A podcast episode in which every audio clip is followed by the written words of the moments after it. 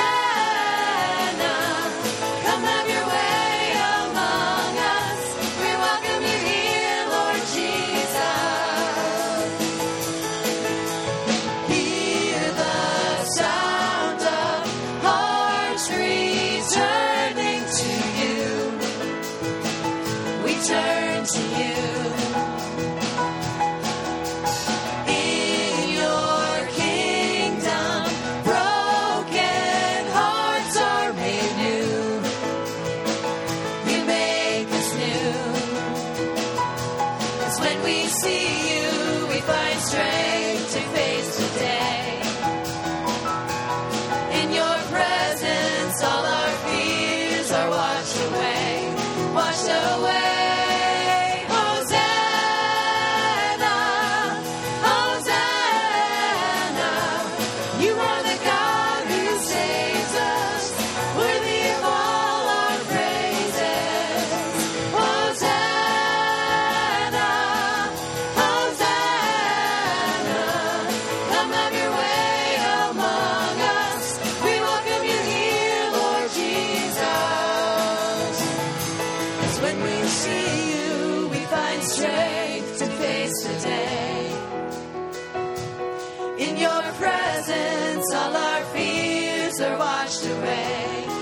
so well.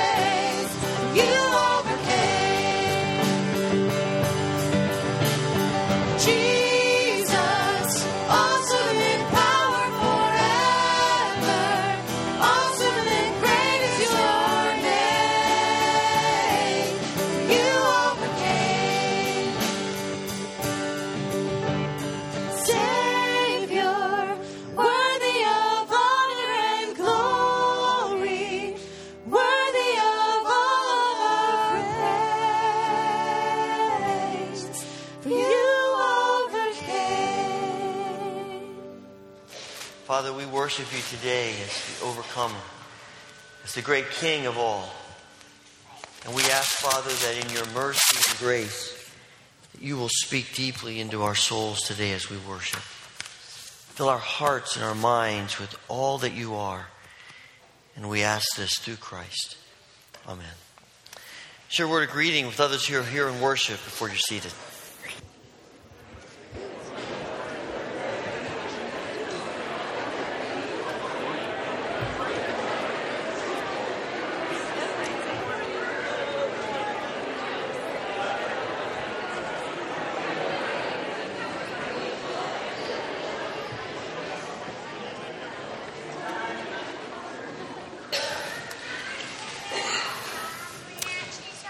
Welcome to uh, this worship service today.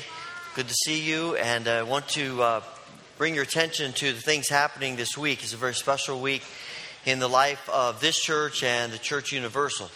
Uh, you'll notice there's an insert in your bulletin with a schedule of the week's activities. And just note that Wednesday, uh, it says there are no activities. Junior high youth are meeting Wednesday night, right? Okay. Uh, but children's ministries, the adult prayer group will not be meeting this week. Thursday evening is uh, Thursday's Maundy, Thursday, and we'll have our annual service that night, seven o'clock. This is a very powerful time, both of of word, of singing, and of symbol. And uh, we will be practicing some of the ancient traditions as uh, we gather on this night and uh, commemorate the night that Jesus is arrested and uh, his trial begins. Then Friday is Good Friday, and this year we're doing something different. We are uh, hosting an event in the gym, a Journey to the Cross. And uh, this is an event where you can come and go at any time between the hours of 10 in the morning and 6 in the evening. And uh, you can uh, walk through uh, 10 destinations that uh, bring before us the events surrounding the cross and the, the things that Jesus endured, the things that took place during that time. You can spend as little or as much time doing it. You can probably you could probably walk through it in 10 or 15 minutes or even less if you wanted to. You can stay longer, and there'll be places for you to sit, to meditate, uh, to just experience it as you want. There'll be people here at the church also if you have some questions or you know just some explanations. But just a lot of, of symbols, images, and um, some interactive things that will uh, help us to engage ourselves a little bit more with what Christ went through and the events uh, of the cross. And then next Sunday is Easter, uh, great celebration. And please note the completely different schedule for Easter morning. We'll begin our services at 7:45 here, and uh, this will be a celebration time, and that will include uh, the baptism of about 10 people. So we're excited about that at 7:45. At 8:30, we will meet up at the campus center in the, in the dining hall for breakfast. And then at 10 o'clock, we'll be back here for our uh, Easter worship service. So we hope you'll be a, a part of uh, the gathering uh, on Easter and also the events of uh, this week. I also want to mention that I am going to be hosting another membership class, and if you're interested in being a part of that, um, I'm going to try to do that this week. So if you're interested, let me know this morning. There are a number of prayer concerns that are in the bulletin and a, a number of people that uh, ongoing prayers for situations in the world. And also want to mention that uh, Meredith Kellogg, who uh, was a longtime uh, resident and member here, uh, died on Friday of this week after a lengthy illness. And his service will be tomorrow at noon here at the church, and the visitation will be at 11, an hour before the service. So, just want to remind you of that Meredith Kellogg service tomorrow at noon with visitation an hour before that. At this time, we'll ask the ushers to come and assist us in the giving of our tithes and offerings. Children ages 2 to 5 may be dismissed for Children's Church.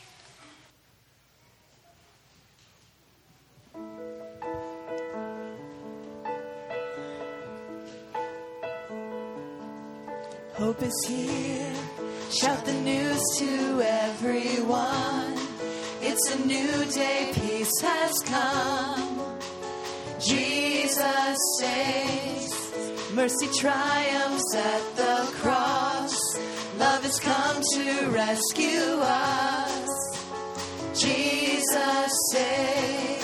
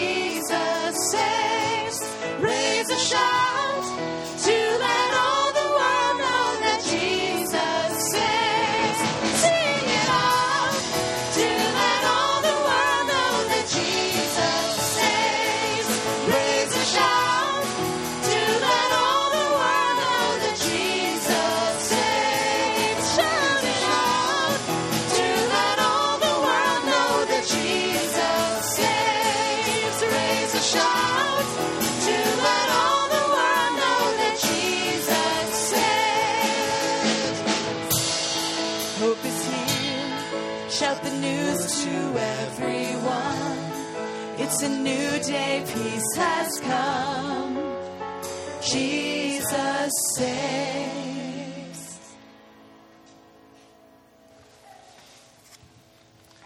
As we pray together, if you'd like to use the altar as your place of prayer, I invite you to join me.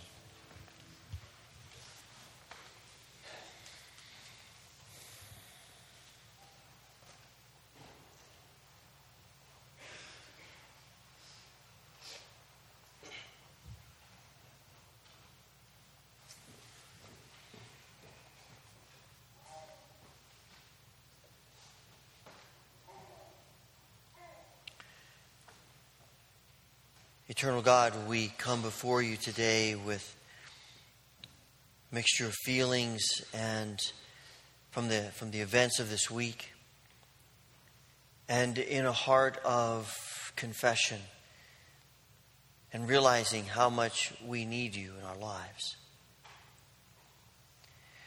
We hear about the sufferings of Jesus, and yet we are so often resistant to any hardship in our lives.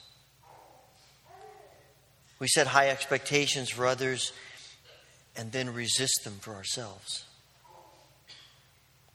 We clamor for attention to our needs, but are often unfeeling toward the needs of others in our world. We are often lenient with our own faults and severe with the faults of others. We are so often quick to speak and slow to listen. We often judge outward appearances before discovering the character that is within others. Father, forgive us.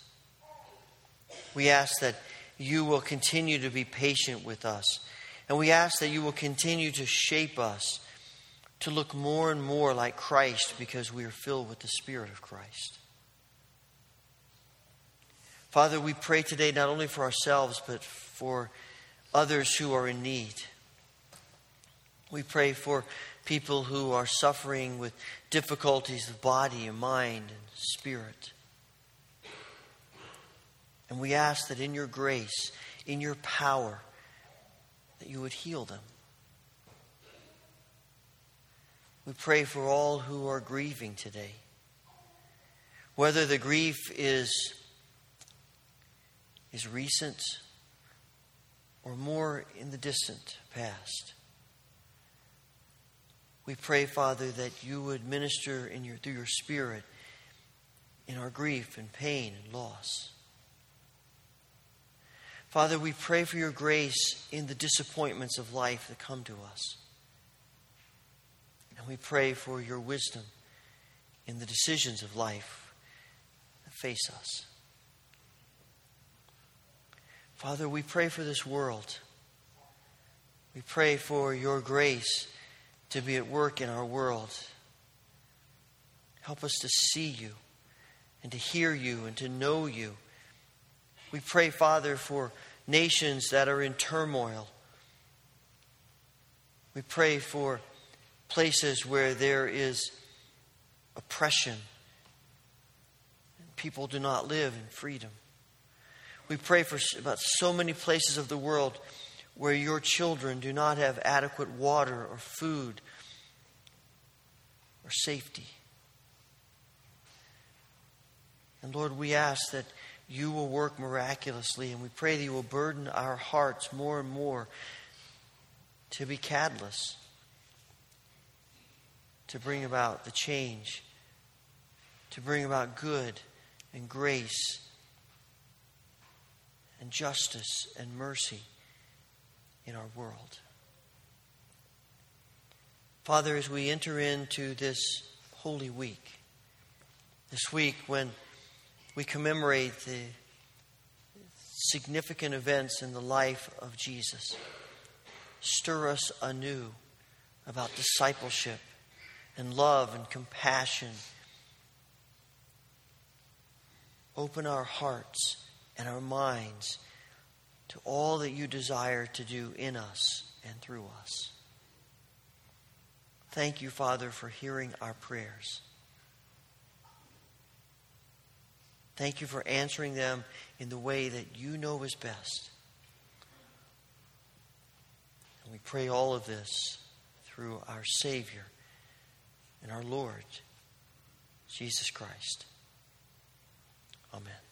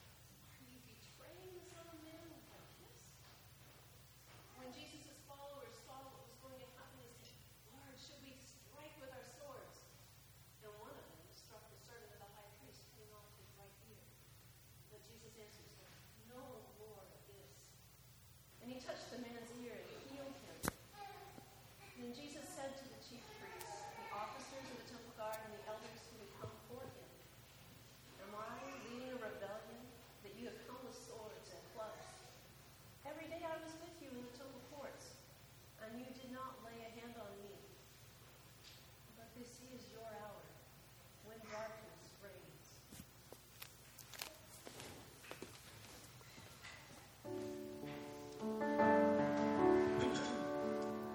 Please stand as we sing.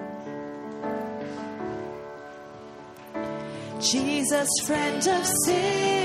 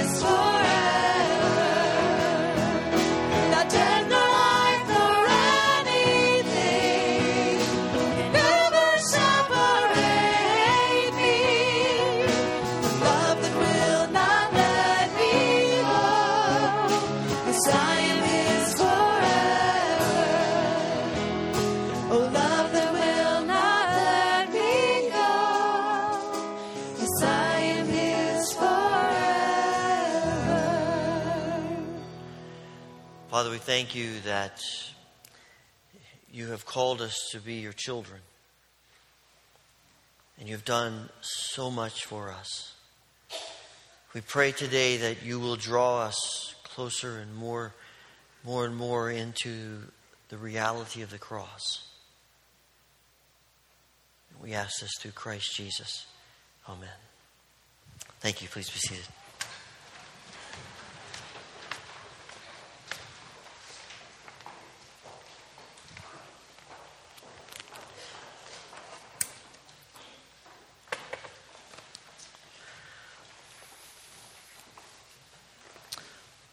Sometimes it seems as though the world is defined by darkness.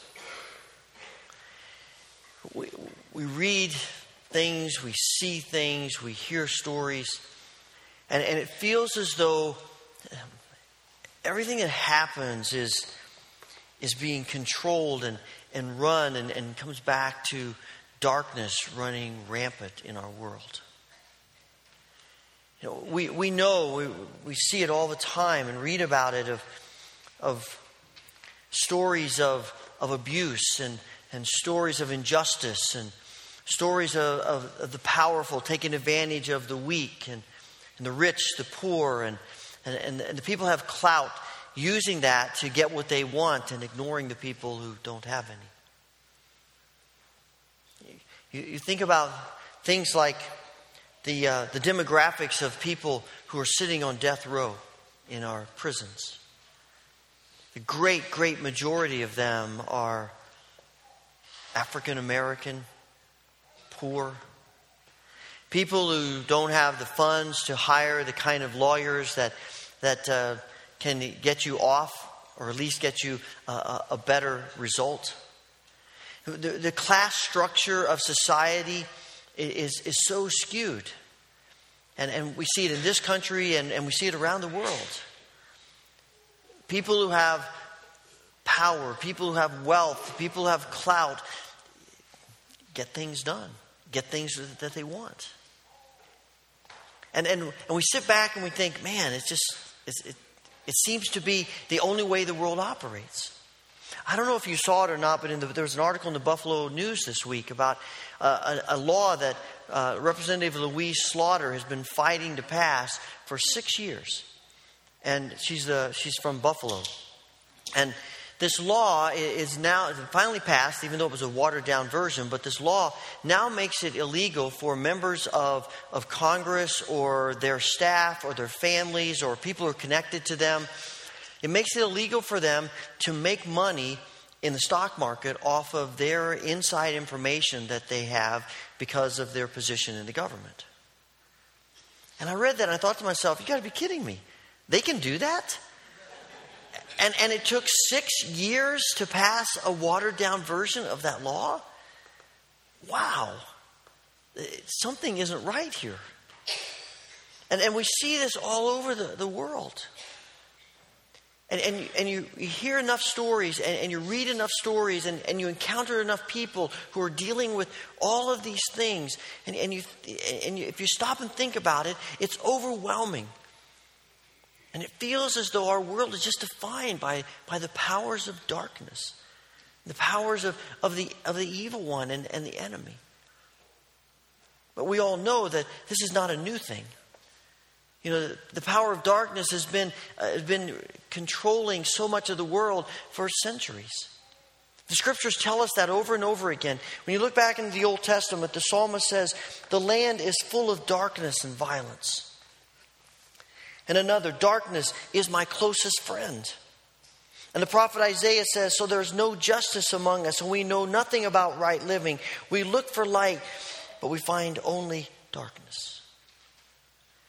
And when we come to, to this night that Jesus is in the garden with his disciples, we see it in its full weight and power. And Jesus says to, to these people who come to arrest him, this is your hour, the time when darkness reigns. That's a pretty scary thought. This is the time when darkness reigns, when the power of darkness is unleashed, when, when, the, when darkness has the ability to do whatever it wants to do, even to take the Holy Son of God and put him on a cross. This is your time. That's a phrase that, that's used often in, in our, in our culture. It's you, you hear it used in, in politics, you hear it used in sports, you hear it used in, in people who are involved in social causes. Now is our time. This is our moment. And, and by that they mean we've been waiting, we've been, we've been just biding our time, we're holding back, but now the moment has arrived where we are going to get what we want.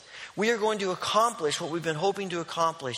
We are going to gain what we've been trying to get. This is our moment. This is our time. And the, and the enemies of Jesus declare this is our time. And what's so fascinating is Jesus says, You're right. It is. This is your time. This is the moment when darkness reigns, when the evil one's power is unleashed, and the only one who is holy is taken to the cross. Now, Jesus makes that statement in the context of them coming to arrest him. And, and you, you sense in, in this statement the, the, the secrecy that almost always accompanies darkness. Darkness loves to operate in secrecy. Jesus says to them, yeah, I was in the temple courts all the time. And, and now you, you come with this mob to arrest me? You know, you, this mob is sort of like you're in your house, and all of a sudden you hear choppers and you hear sirens, and you look out the window, and your place is surrounded by the FBI, the CIA, Homeland Security, and Army Rangers are dropping out of helicopters. And they're just coming to get you.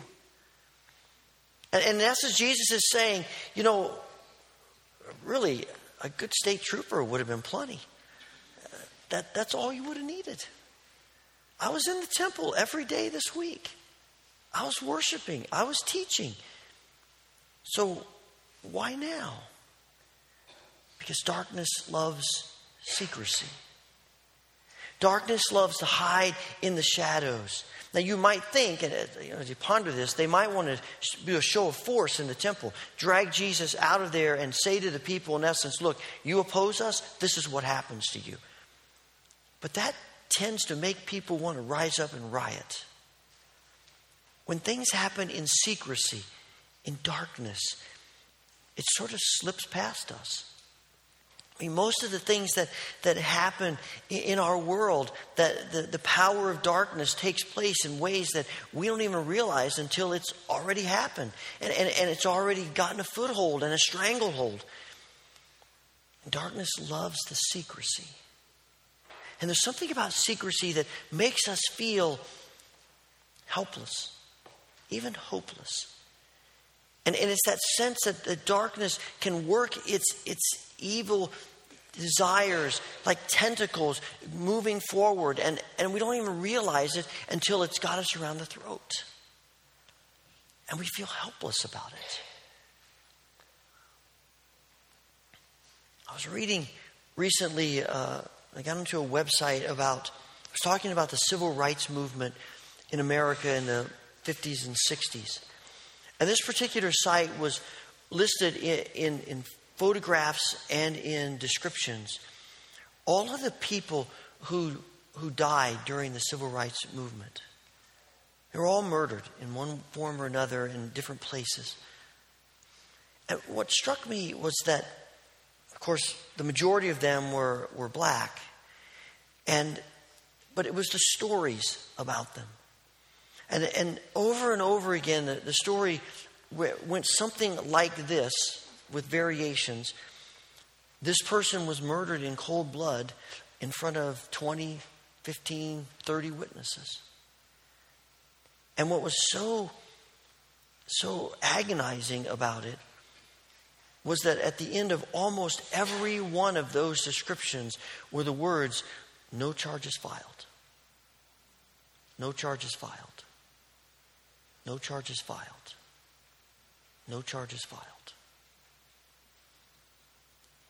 It's a wonder there wasn't more rioting, more of an uprising. But it's just such a sense of helplessness. What can we do? And a sense of hopelessness that will ever change, that it will ever be different. And that's what darkness does. That's what the evil one wants to do in our world to cause us just to give up and to feel hopeless and to feel helpless about it. That's the, that's the goal of darkness, to so drive us down and to have to feel like the power of darkness is so great that there's nothing, absolutely nothing we can do. Now, we want to do something if we care at all, we want to do something. We want to engage and, and, and, try to overcome the darkness and, and try to, in some way, bring about a change in the darkness. And, and we have a tendency to, to become so upset about the darkness that we just react. And we want to fight the darkness. And, and there is good to that. It, it's good to be upset about the darkness, and it's good to want to do something about it. For a long time, I, I always thought that trying to engage in, in, in politics or, or in any kind of structural way to, to change the darkness in our world was a waste of time, that sense of hopelessness. But I have come to see that there is a place for that. There is a place for advocacy. There is a place for being a voice for people who are voiceless. There is a place for being a face for people who are faceless. There is a place for, for trying to, to do something for people who feel completely powerless. Of course, as we talked last week, often our, our, designs on trying to change things are more about trying to help us than they are about helping other people. And, and that's one of our problems. But even when our desire is to engage with other people, it, it, is, it is important, and, and there's a place for that. But it is, it is a dangerous place also. Because the minute we start wanting to engage in, in, in trying to change the world through politics and power, as, as helpful as that can be and, and as necessary as that is, we have to be so careful because all of a sudden we realize that we are now trying to oppose the darkness by using the tools of the darkness.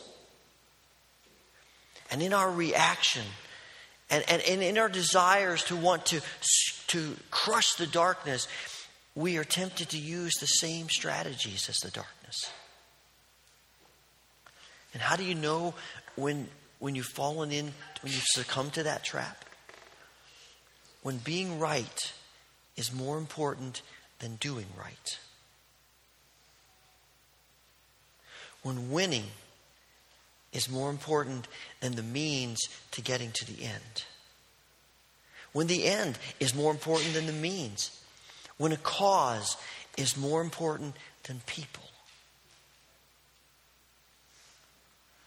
When we find ourselves in those places, then we have to, we have to realize that we are trying to fight the darkness in our own power and in our own way. And sometimes we can become so obsessed with the darkness and so obsessed with defeating the darkness that before we know it, we are more concerned about the darkness than we are about people and about the light. We want to be light in the midst of darkness. That's our calling to be light in the midst of darkness. Paul writes to the Ephesians and says, Be children of light. And, but he also says, We are children of light by gentleness and righteousness and goodness and truth.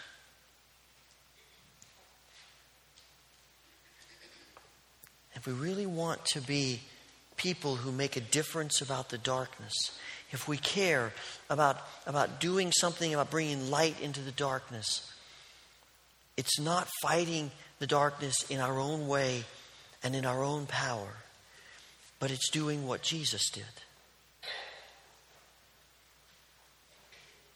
I think the, the, the answer to this is, comes as Jesus hangs on the cross. The gospel writers tell us that, that Jesus speaks just a few words as he hangs on the cross. Luke tells us that in chapter 23, that at verse 44, it says, A darkness comes over the whole earth. For the three hours that Jesus hangs on the cross, there's darkness. And as that darkness comes to an end, as those three hours move to their conclusion, Jesus speaks his last words, and it's a prayer. He says, Father, into your hands I commit my spirit. If we're going to have, if we're going to have any, any chance of, of bringing light to the darkness, it will be only as we make that prayer our prayer. Father, into your hands I commit my spirit. Father, I trust you. I trust your way. I trust your light. I trust your power. And I surrender all that I want to you. And we commit ourselves to the power of God. We trust that the power of God is greater than the power of darkness. Now you'll notice that Jesus says, This is the hour when darkness reigns. There is, uh, there is a time frame to that statement. This is the moment when darkness reigns. He's not saying darkness now has all the power and that's it. He says, in this moment, darkness reigns, but that darkness is going to come to an end. Isaiah begins the ninth chapter of his prophecy by saying, The people walking in darkness have seen a great light.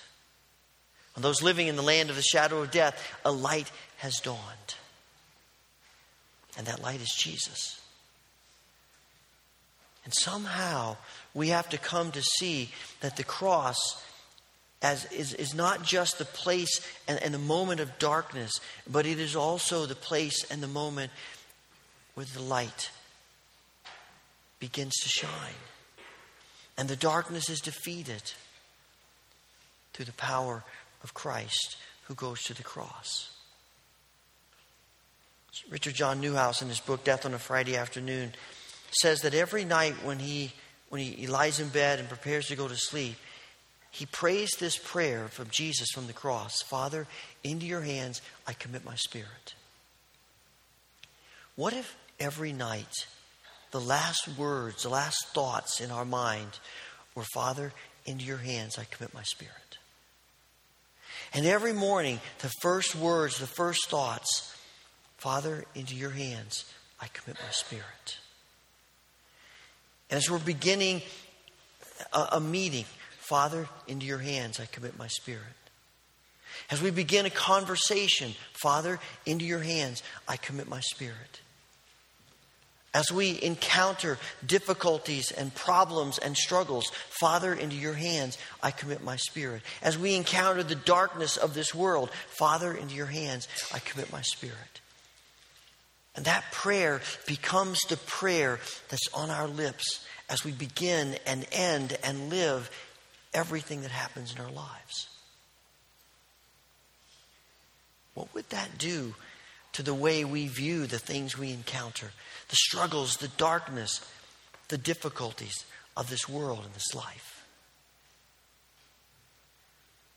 The problem that, that we wrestle with is that we want to we want to reveal the light without surrendering to the Father. There's something in us that believes that we can shine the light, we can be children of the light in our own power. But the reality is, the only light in us is the light of Jesus. And the light that may shine out of us isn't really us, it's Christ shining through us. We're just prisms, which is why we have to commit ourselves to trusting the Father and believing that the way of the Father is always right. And we, we commit ourselves to, to the, the plans of the Father and the ways of the Father and the designs of the Father. And even when we don't understand the Father's plan, just as I'm sure the disciples did not understand what in the world was happening with God's great plan as they watched Jesus go to the cross, we don't always understand it, but we trust.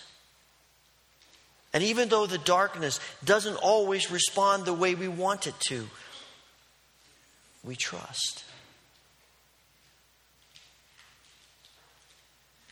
Because we believe that the power of the Father is far greater than the power of darkness. And we have committed ourselves to trust the Father into His hands, we commit our spirit.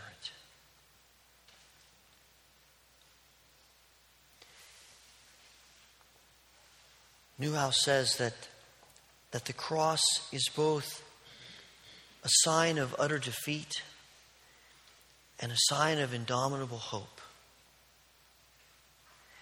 And as we prepare to come to this table this morning, the same is true. This table is the sign of, of the utter defeat. And it's the sign of indomitable hope.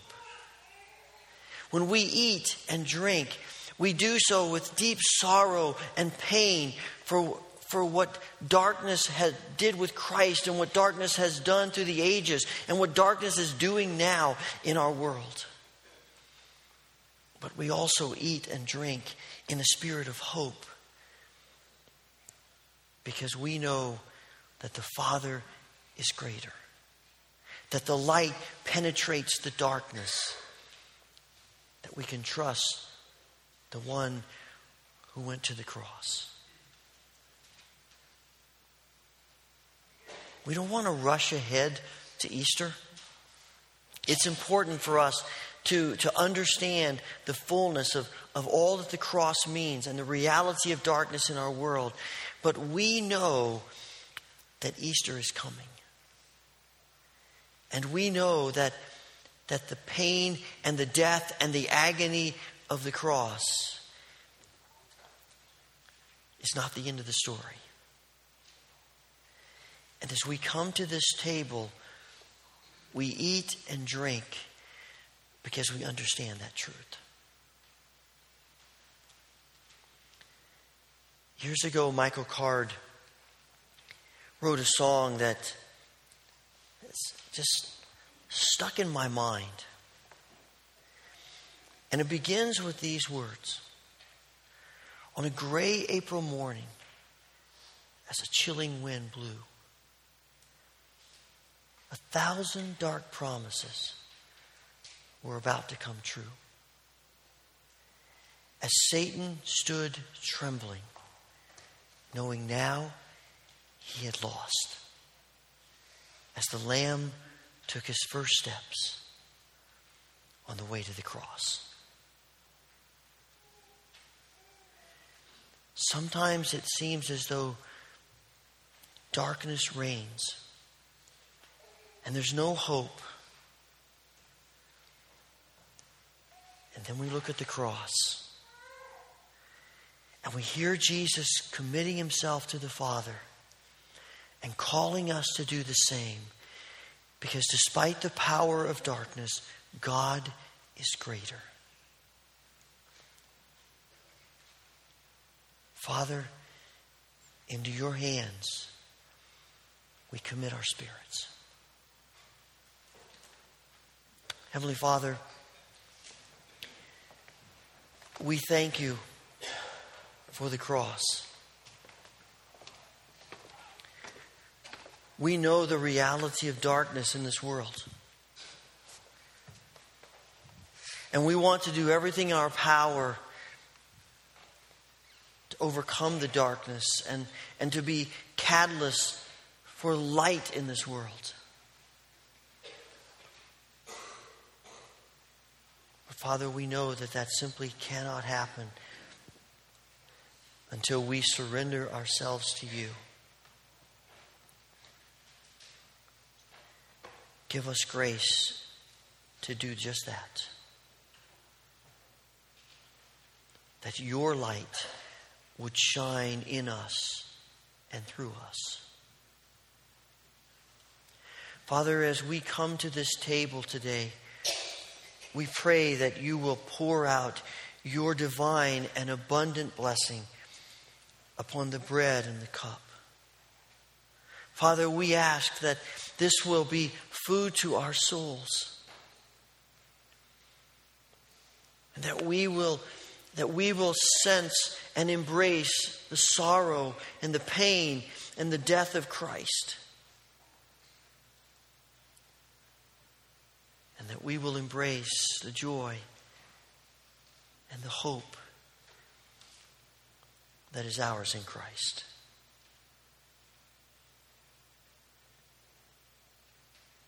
Father, let our hearts be open to you,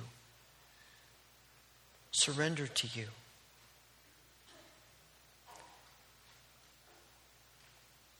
And give us grace to be light in the midst of darkness.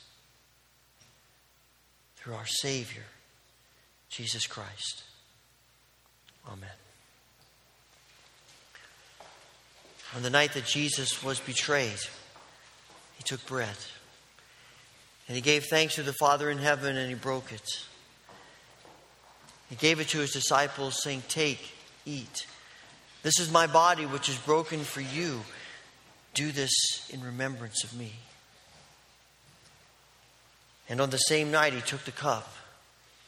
And again, he gave thanks to the Father in heaven and gave it to his disciples, saying, Drink from this, all of you. For this is my blood of the new covenant, which is shed for your sins and the sins of all people. Every time you do this, do it in remembrance of me. We're going to receive communion this morning by the mode of intinction, means to dip in. As you're released by rows, come to the front, tear off a piece of bread, dip it into the cup, and eat it. And then you may return to your seat by the outside aisles. The altar is always open if you would like to stay and pray. If walking to the front is difficult for you, or if you simply prefer, we have uh, a, tray and we are happy to serve you in your seat to simply let the usher know as your row is released. I always like to mention that we practice open communion at the Wesleyan Church. You don't have to be a member here. It might be the first time you've worshiped here. But if you come today with your heart open to Christ and with a desire in your heart to know Christ, to surrender to Christ, and to be his light in this world. And come, receive these gifts from the loving, gracious hand of our Heavenly Father.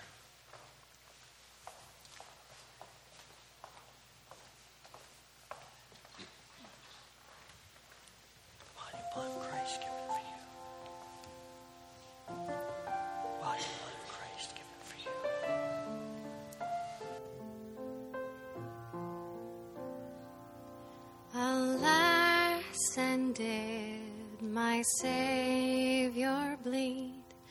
And did my sovereign die? Would he devote that sacred head for such a worm as I? Was it for sins that I had done? He groaned upon the tree. Amazed.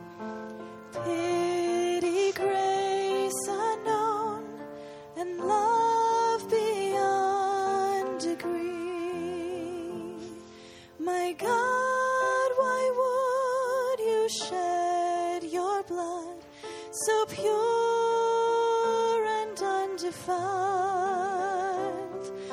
to make a sinful one like me your chosen precious child? Well, might the sun in darkness hide and shut his glories in when Christ the mighty